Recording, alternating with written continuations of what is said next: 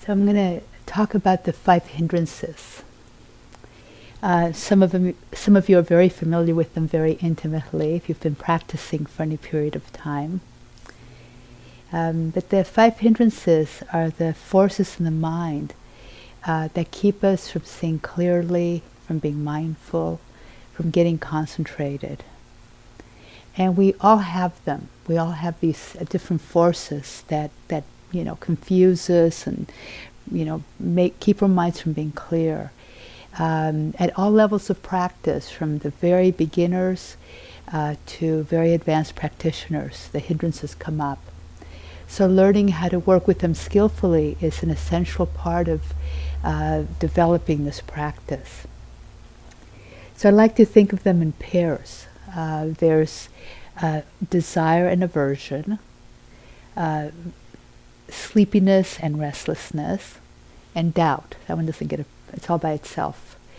Um, so sleepiness is also often called sloth and torpor, kind of a uh, words that don't get used very often, but um, they give you the sense of, of what that is.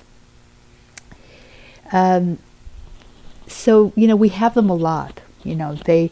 How many of you have experienced at some point wanting things things to be different than they were, right? um, you know how many of you have had sleepiness? How about restlessness?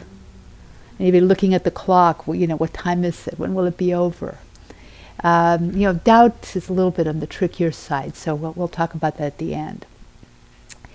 Um, you know, one of the things that's really wonderful about mindfulness practice is that even though we, we think of the five hindrances as obstacles, um, they're not. They're, they're, we can fold them into our practice and learn from them.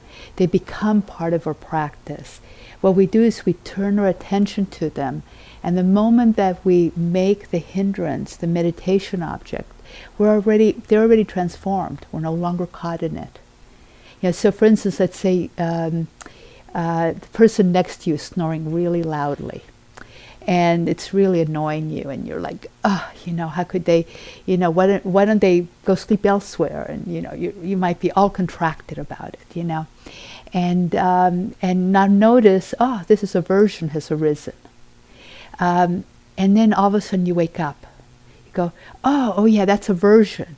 And then you turn your attention not to the snoring, not to how much you hate it, but oh, look at how that feeling of of um, of hating this guy for snoring feels. You know how that feels. It's like a heaviness, in, maybe a heaviness in my chest, maybe a, a tightness in my head. Everybody feels this a little differently. Um, you know, you've probably all experienced getting irritated by almost nothing. You know, um, I know we, I remember studying, and you know, somebody, um, you know, drops a pencil, and it's like, "What are you doing?" You know, and getting really annoyed. You know, so it's not what's really happening in the world, but how we react to it. Um, one of the really great things about this practice is that it increases our capacity to be with what's uncomfortable, with what we don't like. And life is full of what's uncomfortable and what we don't like. And the other nice thing about that, even though it increases our capacity to to be with it, I, I like to call that uh, being, you know, being comfortable being uncomfortable. You know, that's that's what it's done. You know, it just I'm so much more comfortable being uncomfortable. I still get really uncomfortable, but it's just so much more e- much easier. and uh, but it also the more capacity for discomfort increases, so does our capacity for joy, uh, for feeling happiness. Um, I don't know if you've heard of people who have died from happiness you know, from the excitement of happiness, you know, they just couldn't contain it. It was too strong, and they got just so excited. Um, you know, of course, they must have had a weakness, but but at the same time, some people can't tolerate happiness. They can't tolerate joy. They're uncomfortable with that. And so, as we develop these capacities, uh, you know, it makes our life a lot richer, fuller. Um, I like this um, what, this quote from Ajahn Sumedho that I, that I really love, you know, that really describes how, how to relate to the hindrances. You know, he says, um, the spacious mind has room for everything. It's like the it's like the space in a room which is never harmed by what goes in and out of it. So the spacious mind has room for everything. It's like the space in a room that is not harmed by what goes in and out of it. And this is what we're doing. You know, we're making our mind spacious, giving room for all the uh, all the things that arise. You know, whether they're joys, whether they're sorrows, whether they're really old baggage, whether they're um, you know the things that are really hard to accept that are in this world. There's room for all of it. Um, so the Buddha said that. Um, all the hindrances arise from misguided attention. Okay, now, now one way to think of that is, um, um, for instance, okay, um, let's say you're going down the Grand Canyon, down a path in the Grand Canyon, one of these most beautiful places, and you're really kind of awed by the beauty, and you're walking, and and uh, as you walk, you notice a cigarette butt you know, somebody, you know, left a cigarette butt. And what hap- what do you do? You know, what does your mind do? Does it go, a cigarette butt, how could they? How could they be littering this gorgeous place? And suddenly your mind has gotten caught in aversion and it's just clouded by, by this uh, reaction to it. And your mind is now totally in this path of, you know, you know, maybe it's the person in front of me. Maybe I should go report them. You know, maybe I should go approach them. And you're all caught up in that, and you're in this incredible place, and you've totally forgotten where you are, because you're all caught up in this cigarette butt. And um, you know, maybe you'll pick it up. uh, so the attention, um, if you had paid a little bit more careful attention, you would have noticed that maybe the cigarette butt was unpleasant. It was unpleasant seeing a cigarette butt in the middle of the Grand Canyon path. And before you got caught in this other stuff. Uh, but once you get caught, it doesn't matter. You wake up in the middle of it and you go, oh, aversion. Okay, and you begin to let it go. Doesn't necessarily drop like that you know but that's the process you know we work with these things the way they show up the way they are. Um, this um, you know working with the hindrances uh, there's like three aspects to it. I mean one, one way of thinking of it is three aspects. There's preventing them understanding them and remedies so what that means, preventing them, I'll, I'll talk about in a moment. Understanding them, them is um, getting to know them uh, really well, um, you know, going through them, experiencing them fully. And remedies are what you do when that's not practical. And we'll talk about that in a few minutes. Um, there's a Pali word called Vedana, which is, uh, refers to the uh, quality um, of our experience in terms of whether something's either pleasant, unpleasant, or neither. So most of our experience uh, is one of those three things, right? Uh, if you have a sip of water, maybe that's pleasant. Um, if you go to take a sip of what you think is uh, milk, but it's buttermilk, it's unpleasant. Um, you know, but in itself it might not be unpleasant, right? You know, somebody wants buttermilk, it might be really pleasant. But if you think it's milk and you drink buttermilk, it's really unpleasant for a moment. Uh, so it, a lot of these things aren't inherently pleasant or unpleasant. They're just how you respond in the moment. There isn't a right or, or wrong way to feel about.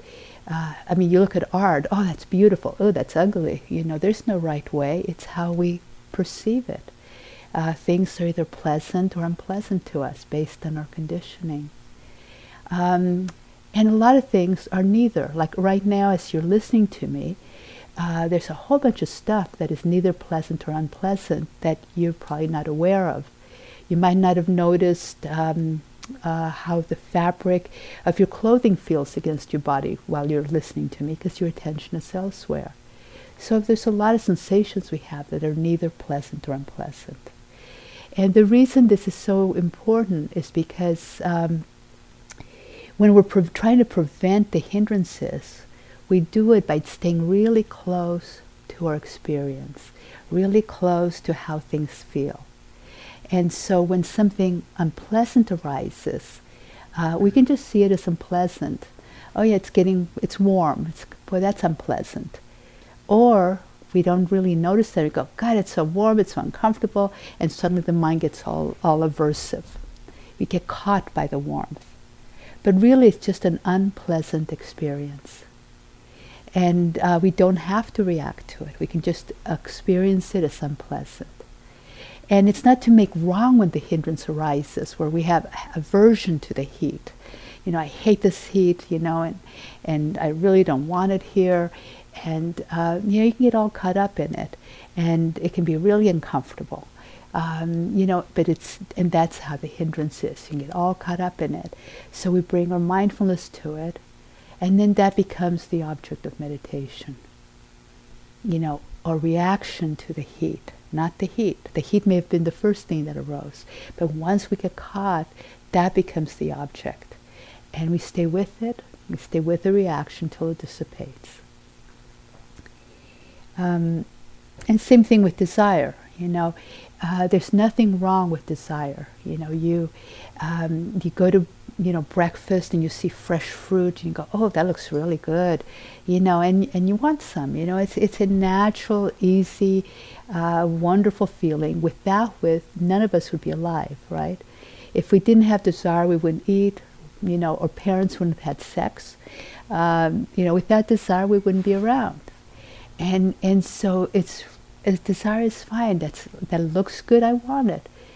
The problem is, I want it. I've had five of them, and I still want more. you know, that's uh, you know that's called a hindrance. You know, craving.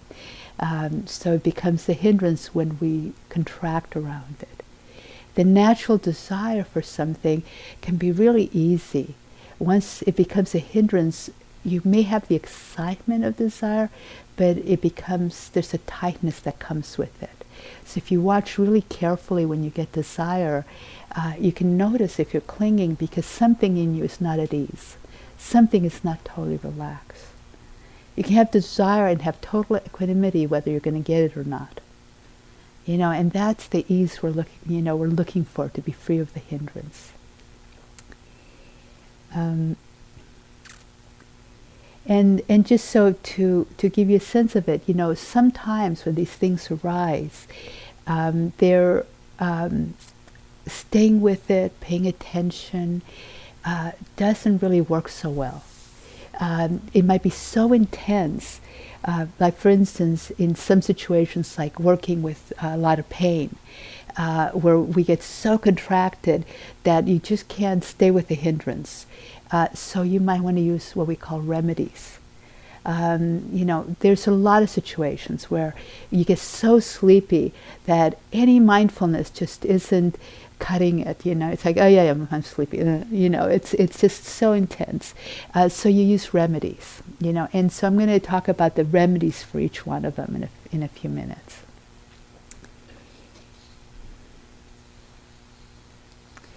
You know, and, and one of the things I feel uh, we can't say too much of is that the hindrances are not a personal failing.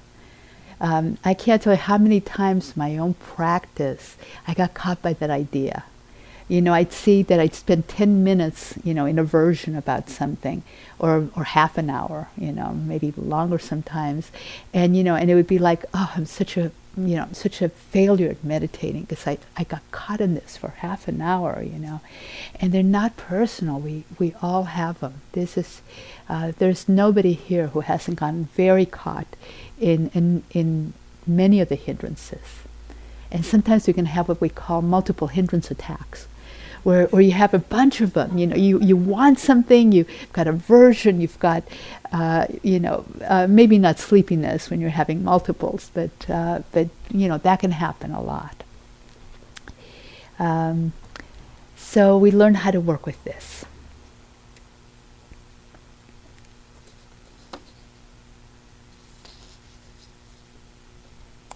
Um, there's, um, again, it can be said there's, I like to think of three components to a hindrance. So there's a physical component. Like, for instance, if you want something, right? Do you feel something in your body when you're wanting? You know, sometimes people who want something, they're like leaning forward. You know, this feeling of leaning forward. You're like almost going out to get it, you know. And I've actually seen people in meditation, you know, they're like, uh, or, um, you know, or sometimes if you aversion, you know, I, you know, some people get really tight jaws, you know, like, you know, or their hands get tight, or they, their abdomen gets tight. Every, everybody's different how you respond to it, and you might respond at different times differently. Um, and then there's the emotional aspect of a hindrance. So, for instance, um, you know, let's uh, let's say your neighbor is um, uh, you know, six o'clock in the morning and they turn on their blower, you know, while you're trying to meditate, right? Um, I don't know if you've ha- ever had that happen, but I have. and and so this aversion arises, you know, and um, and so what comes up? Anger, right? Uh, you know, self-righteousness. That's that one for me was, has been a very, you know, very common one. You know, how could they do this? You know, this kind of self-righteousness. You know, I'm such a better person. I would never do something like that. You know, not quite that way, but still that it has that flavor. Uh, so emotions arise. Um, with desires, um, you can have some really nice emotions arise. I mean, that's why we, you know, a lot of us like having desires, right? So you might have, um, uh, uh, you know, um, let's say you're having a sexual fantasy, you know, and you want, um, you know, you might have all this uh, excitement, uh, delight at the fantasy. Um, you know, people have spent sometimes long periods on retreat on these fantasies, you know, what we want, you know, and uh, um, uh, you know, or or sometimes um, uh, a desire c- can be covering up feelings of loneliness, feelings of um, you know of not liking ourselves. So a lot of um, uh, negative emotions can be underneath desire. And again, you know, when I'm using this as desire as a hindrance. Um, and then the last uh, aspect of the hindrance, we have the physical, you know, which you can, that's all the easiest to turn to when, when a hindrance arises. How does it feel in the body? Uh, then attend the emotion, you know, uh, is there an emotion that's also there? And then the last part is the cognitive aspect. Sometimes we're telling ourselves stories. For instance, going back to, let's say the room's really warm, um, you know, and we don't like it, you know, we're caught in aversion, um, you know, we're annoyed, some or emotion, but but uh, cognitively we might be thinking, I'll start meditating once it's cool again. Then I'll really start meditating. Now it doesn't count. and I've done that. I, you know, I'm, i think many of you have done that too. So these stories we tell ourselves about it. it could, there's lots of stories. You know, that that's just one little example. Um, so when a hindrance arises, it's not that that ama- um, we're recommending that you analyze it. Um, it's just that these are the things that hap- that you might notice when you really pay close attention. Now, sometimes when you name a hindrance, just by naming it, it goes away. You know, you recognize, oh, that's aversion, especially if you've noticed aversion, you know, this is the 500th time you noticed it today um, then it might just, you know, oh yeah, aversion, okay, go, it's gone. Or you might be caught up in it, and then you know, you notice, oh yeah, there's a lot of uh, anger underneath it. There's a lot of annoyance. There's fear underneath it. Who knows what's there? Um, and then you're staying with it, and then you might see that you have this idea about it uh, that may or may not be true. And so, um, you know, uh, again, when these come up, see what's there. See what's there. Um,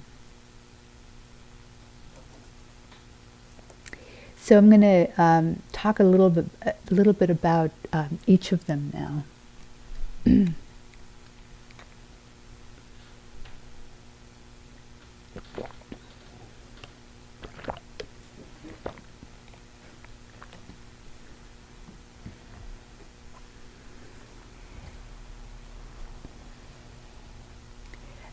so, as I said, sensual desire and aversion um, can be seen as a pair, as two sides of the same coin. For instance, um, uh, going back to it, if it's too warm, if it feels too warm, uh, you may have the aversion to the warmth, uh, or you may have the desire for the coolness. It might be in some ways the same thing, but it's funny how there's a subtle difference in how you get caught. Like for me, my focus might be, uh, oh, it's so warm. I hate it. I hate it. I hate it, and be really stuck there. You know that that was my my particular tendency has been that way. Whereas somebody else might be, I've got to do something about it. You know, so it turns into desire. I, I want to turn on the air conditioner. I want to uh, open all the windows. I want to go outside. I want, want, want. You know, so it can go either way for the same unpleasant experience. Um, you know, so so it's just how you get caught in the moment. It might be totally the opposite way the next time you get caught. So see what's there, not what you think should be there. Um,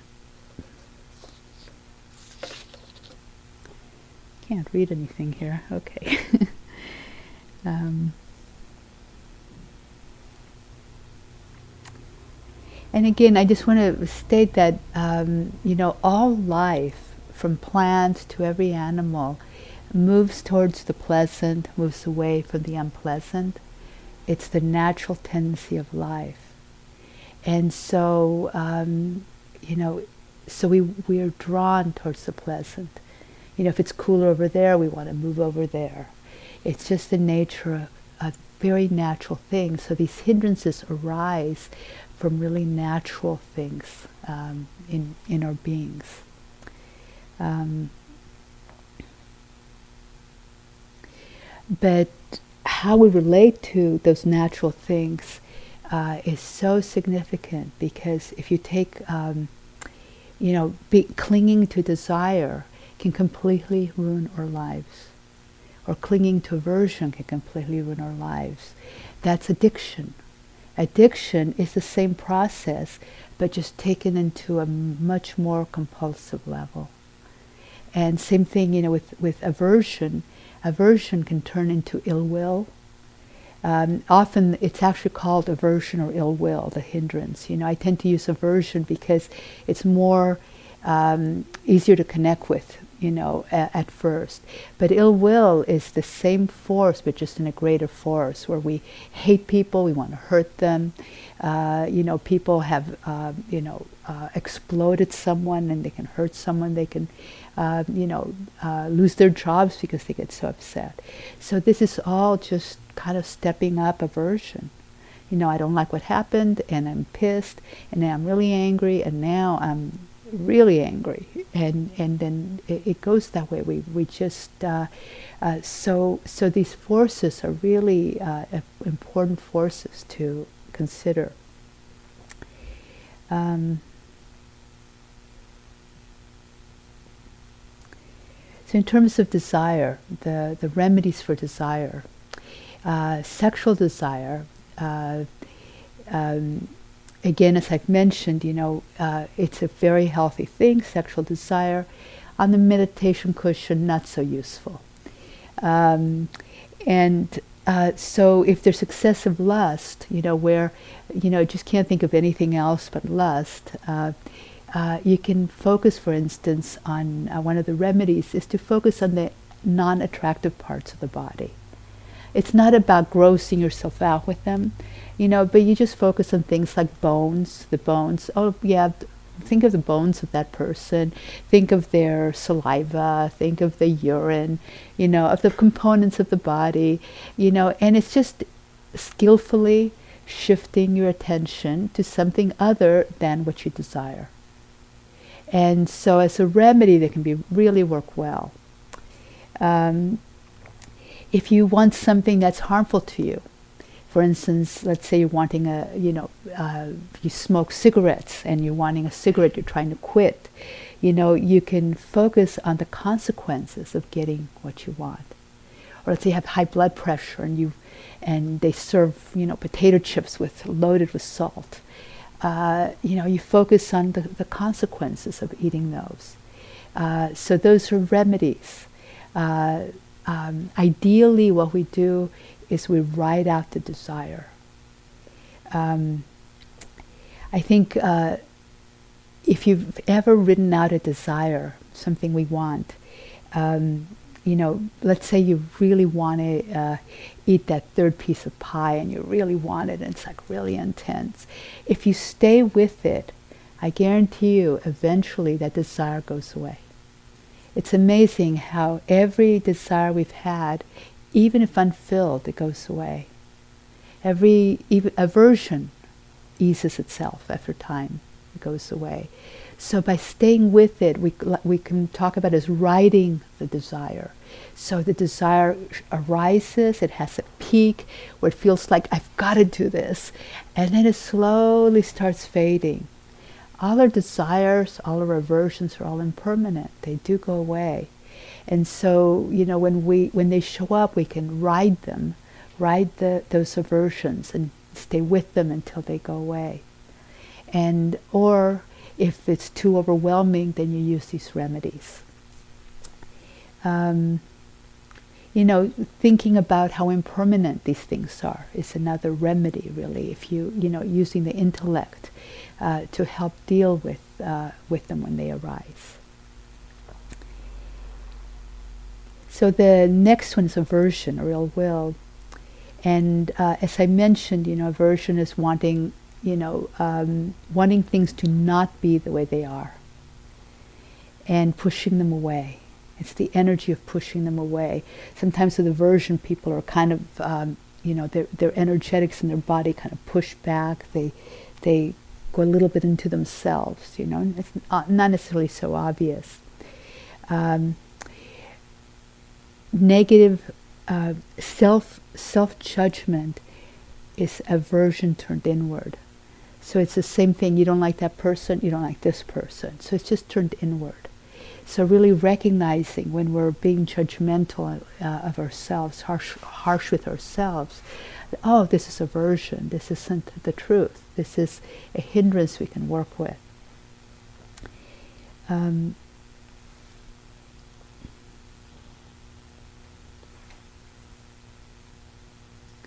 when I mentioned, you know, to work with the hindrance, to, to understand it, you know, through the body, emotions, and cognitive, you know, I like to think of it as um, body, heart, and mind. You know, kind of makes it uh, a little bit easy to, to remember when you're caught in the middle of something like that.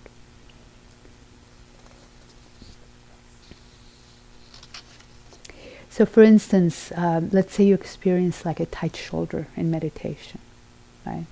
Unpleasant. Let's say you got caught and oh, that's really uncomfortable. I wish it would go away. When will the sitting be over? You know, your mind's all caught up, all caught up in it. So you can turn your attention to the body, to the body sensations um, of the pain, or if you if there's a point where the pain is um, where the aversion is bigger than the pain.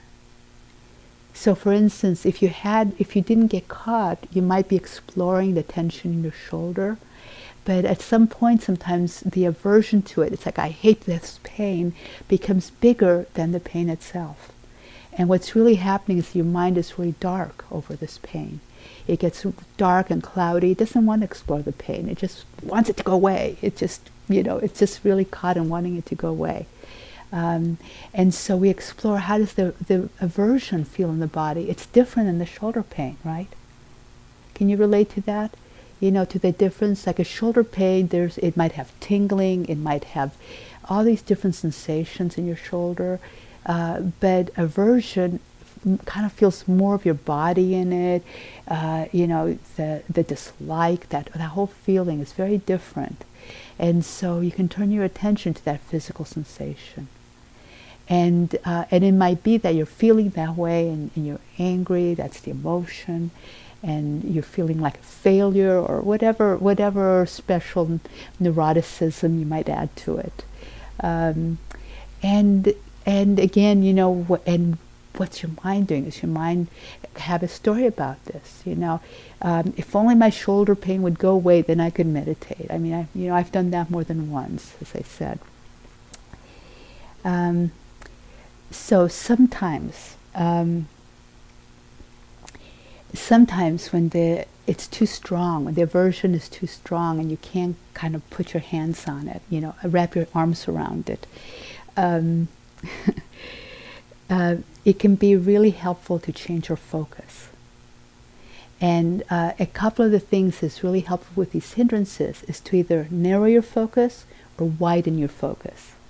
And what I mean by that, it's like um, you can narrow your focus by really focusing on the breath very closely and maybe counting breaths. Um, we haven't talked about counting breaths, you know, and I, I meant to bring it up at some point. Um, but one of the methods that we sometimes use for staying present with the breath is to count breaths, like from one to ten. And because, um, you know, it's easier to think of, okay, I can be present for 10 breaths than to say I can be present for 45 minutes, right? And so you count the breaths, but if you get distracted, you start over. So very often when you count breaths, you never get past one or two. That's okay. But you start over, and it actually is very useful for narrowing the focus of your attention if you're having uh, a lot of trouble being mindful of breathing. And for some people, it's a great technique. I know, um, you know, my teacher used it for two years of practice. That was the only method he used. Um, you know, and I've used it, you know, many times. Sometimes at the beginning of the sitting, and then I just open it up. Uh, but it, you know, if uh, so, so the reason I mention is that this is a really useful method for um, uh, for some of the hindrances if you can't be with them and and experiencing fully, you need a remedy, that's a great remedy. Um, uh, the other remedy for, um, you know, when you're feeling very contracted like that is to listen to sounds. You know, some of you have done sound meditation, but li- right now, kind of open to the sounds outside. You know, the sounds in the room my voice. It kind of gives you a little more room. You know, so when you're feeling really contracted and in a hindrance, it just gives you a lot more space and it, you know, lets you continue and bring mindfulness back. Um, with pain, one of the things that, um, if pain's really um, especially if it's chronic and going on and on and on, sometimes it makes the mind too grim to pay attention to it.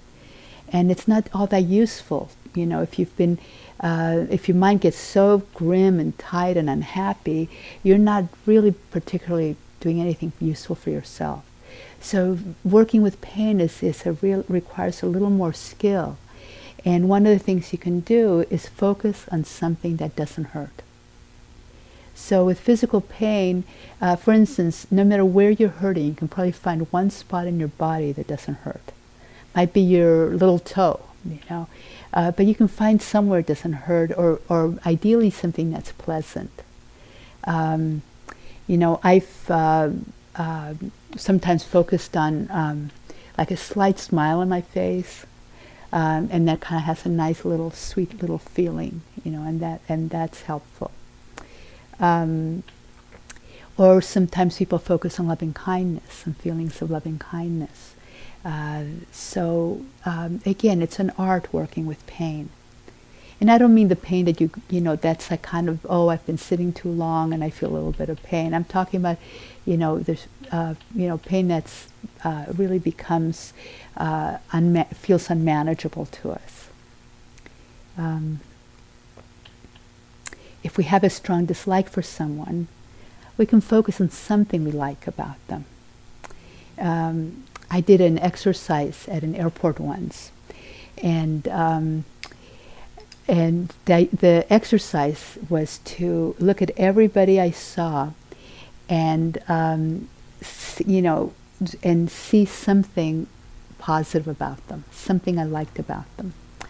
Uh, I was working with my tendency to be very judgmental, very negative. And um, as I looked around, you know, it, w- it, was easy for a lot of people. Oh, look, you know, they're um, they look like they're excited about where they're going, and and you know, and oh, look what a nice hairstyle they have, or nice something, you know. Um, and then I saw uh, somebody hit their kid, you know, and it was just like, okay, hatred arose. uh, you know, they were really awful to their kid, and you know, and in that moment, you know, I tried to, ju- you know, um, you know, it didn't forgive what they did. I mean, it didn't uh, condone what they did, but I tried to see this person as a person, not just the sum of that action and I did find something. I don't remember what it was anymore. It may have been uh, the shoes he was wearing or something, you know, something insignificant. But it was still, um, you know, breaking that habit of taking people and putting them in boxes. That person blew it; they're in the bad person box, you know, um, and and um, and the habit of always, you know, viewing things really, you know, good and bad. Um, uh, you know, of supporting the hatred in me, supporting the anger in me. Um, so it was really helpful to, you know, start breaking that cycle. Uh, one of the things that happened on retreat um, um, was at this retreat center. Some of you have been to IMS, and um, you know, you know how you guys, some of people do very slow walking meditation, and um, this guy was walking very, very slowly, but everywhere all the time. If he went to the food line, if he went to the, I mean, he was really into his practice. You know, he was so focused. And so we're um, trying to go to lunch, and there's this one very narrow doorway that's uh, that about 100 people need to get past and people are trying to get to lunch. The cooks are rang the bell already, and he's oblivious. He's totally oblivious. And you know, and I'm behind him. You know, I'm getting hungry, and, and but I'm also feeling like all these people behind me, and, and how could you know? I was so um, so angry. They actually have a term for this. You know, um, on retreat, um, they call it uh, vipassana vendetta. I I dislike this guy. I just you know every time I saw him, I was like, Ugh, you know. And and at one point, I finally finally woke up to the fact of what I was doing in, inside my own heart, you know. And I you know I finally started looking at him with some compassion, you know. Um, both you know this guy really cares about his practice so much that he's trying so hard. But, uh, but and also I thought, you know, God probably someone so oblivious. He must have a lot of suffering in his life from not connecting with people. You know, so a lot of compassion arose towards him. But boy, it sure took a while for that to dissipate. You know. Um, so um, yeah, so that's a it's a remedy. look for look for something. Look for something we like.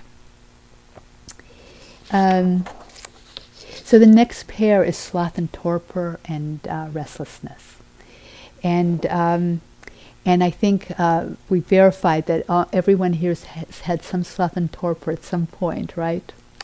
And so sloth is like you know you guys have seen the animal sloth, the sloth. It's like slothfulness is like a, a heavy body where you can have trouble holding yourself up. Uh, and just like the sloth, it just hangs there, you know, doesn't move. Uh, and torpor is, is more the mind, a mind that feels like kind of dull. Uh, it just doesn't want to do anything. It's just kind of very, very dull. And um, um, sloth and torpor can be both pleasant and unpleasant. I don't know if you've experienced this. Like sometimes it's very dreamy and kind of sweet, and it's okay if I don't pay, if I'm not mindful. This feels really good. I mean, I had a hard sitting, and this is really nice, and so you know that can be part. That can be one aspect. The other aspect is so hard. I'm so sleepy, and and um, you know so so it's a it's an art to work with this state. Um, also to recognize whether you actually need sleep you know, in this culture, we, so many of us are sleep deprived. You know, so we sometimes have to go take a nap if you need to. Um, but sometimes we, we get sleepy because something's difficult. A lot of people get sleepy when it's difficult. Some people get sleepy when they relax. They're not used to relaxing, so they get sleepy. So, um, you know, bringing mindfulness to it, we begin to understand what, what uh, you know, what are the factors involved. Um, you know, you take a child, if, if you've had a child, have you, you know, or been with a child or been a child, you know, I think you might recognize, um, you know, a child that says, "Oh, I'm so tired. I just don't want to do anything," you know, and you say, "Do you want to go for ice cream?" You know, and and suddenly they've got all this energy, right? You know, they they were not sleepy.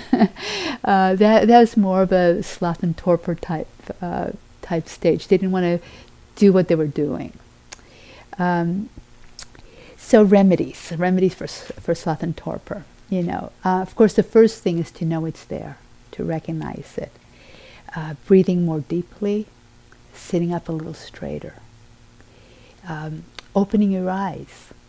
Doing meditation with your eyes open is totally acceptable. If, if you do, you know, just let the eyes not focus on anything in particular just a few feet in front of you. Getting light in your eyes, um, you know, uh, affects your nervous system. Uh, one of the methods I've used is pulling the ears. Um, you know, it just causes just a tiny little bit of pain. Uh, you know, not really pain, just right on the edge of pain, and will often stimulate you. Pain tends to stimulate you, wake you up a little bit. Um, I used to think that the Buddha had really long ears. He must have had a lot of sloth and torpor. Yeah.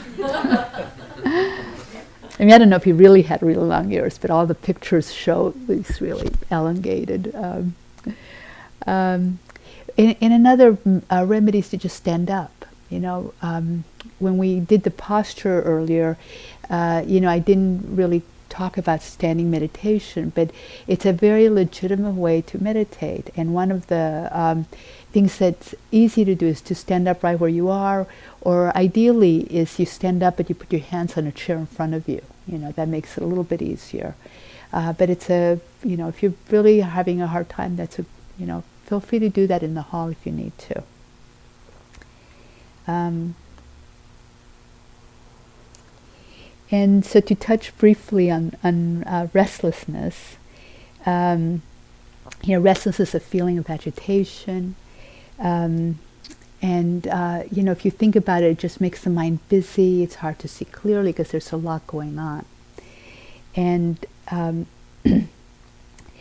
you know, it can be unpleasant or sometimes it can be pleasant, you know, because you just got all these creative ideas and, and, you know, you just, you're enjoying what you're thinking about. And, oh, and I can do this and I can do that and I can, you know, you can get into all this stuff, you know, but, but it can arise all out of restlessness. Um, restlessness gets worse when you struggle against it. Uh, so if you're really restless um, and in meditation and, and you're going, I want to be calm, you know and and so you're like struggling against your restlessness because you don't think it should be there the more you push against your restlessness that way you know it gets even more agitated. You know so so with restlessness you know being mindful of it uh, it doesn't like like we said doesn't have to be a problem. And one of the my favorite remedies for it is to open up the field of attention. Like if you if you have um, if you think of wild horses in, in a corral, you know, you put a bunch of wild horses in a corral and they're really agitated, they're really unhappy, but you give them a large pasture and they're, they're thrilled, you know, they're enjo- joyous. And we can do that with the restless mind. Just open up instead of trying to force ourselves. Okay, let's watch every breath. Just open up. Feel the whole body. Feel the room. Feel, you know, uh, uh, listen to sounds. Uh, just open it up and allow that restlessness to be there. Just allow it and allow it. Um,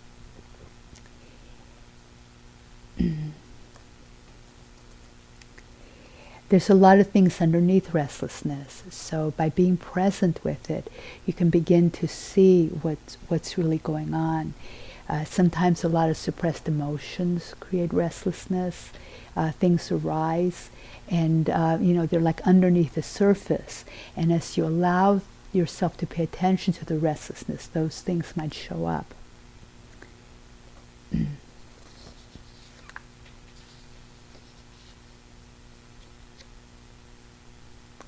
you know, that's a lot of the, you know, you've heard the term monkey mind, most of you.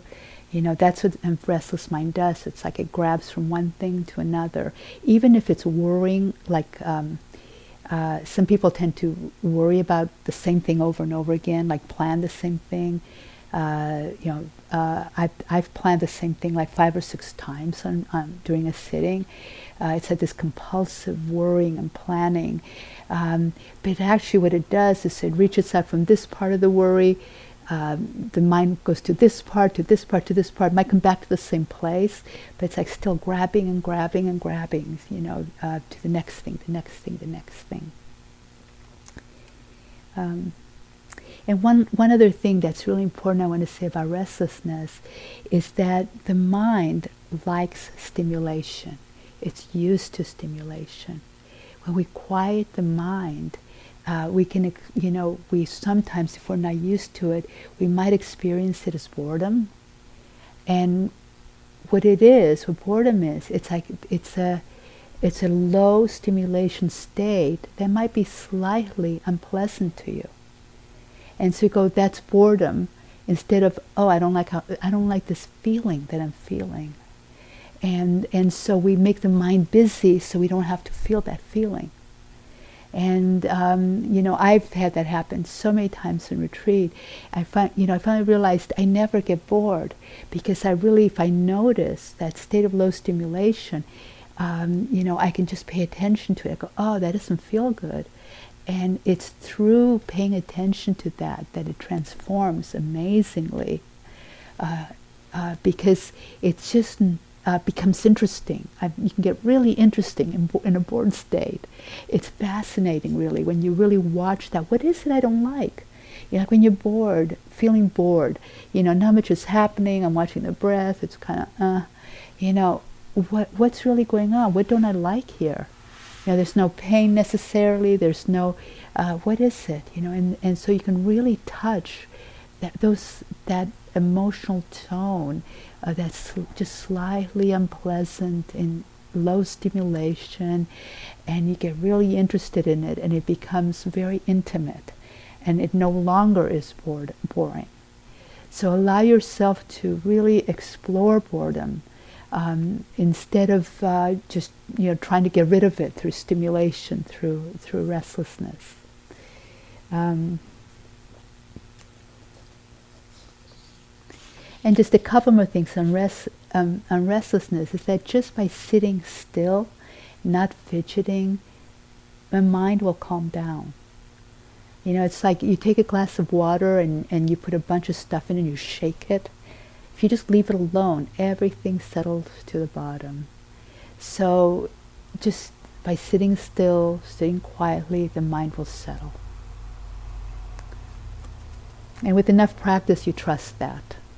It may take a few sittings, but, uh, but it happens. And, um, and lastly, I want to just say a few words about doubt, you know, because um, doubt's kind of the, the trickiest um, hindrance to understand and to, to notice, to actually notice, not to understand. Um, we can have doubts about the teachings, about the method, uh, about the instructions, and about our own potential of meditating, of, of, of being on the path, of learning how to do this. Um, and questioning those things can be useful. You know, questioning uh, uh, the teachings, is, I think it's great. I like to question everything, you know. Um, uh, but it's not useful when you're sitting on the cushion. It keeps you from applying yourself uh, questioning yourself. God, do I have the ability to do this? I'm a bad meditator. Other people seem to be sitting so still. I'm, you know, I'm I'm all over the place.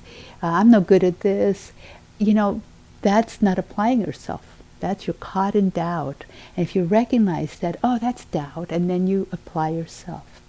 Uh, doubt keeps you from being in the present. Um, you know, as a hindrance, doubt in uh, you, maybe that you need more instruction, maybe you need clarification, and you can get that outside the meditation. Uh, you can talk to a teacher, you can do what you need, read something. Uh, so it's, you know, but in the meditation itself, uh, you want to really focus on what's in front of us, really applying what's in front of us. Um, it's just not productive, it disconnects us.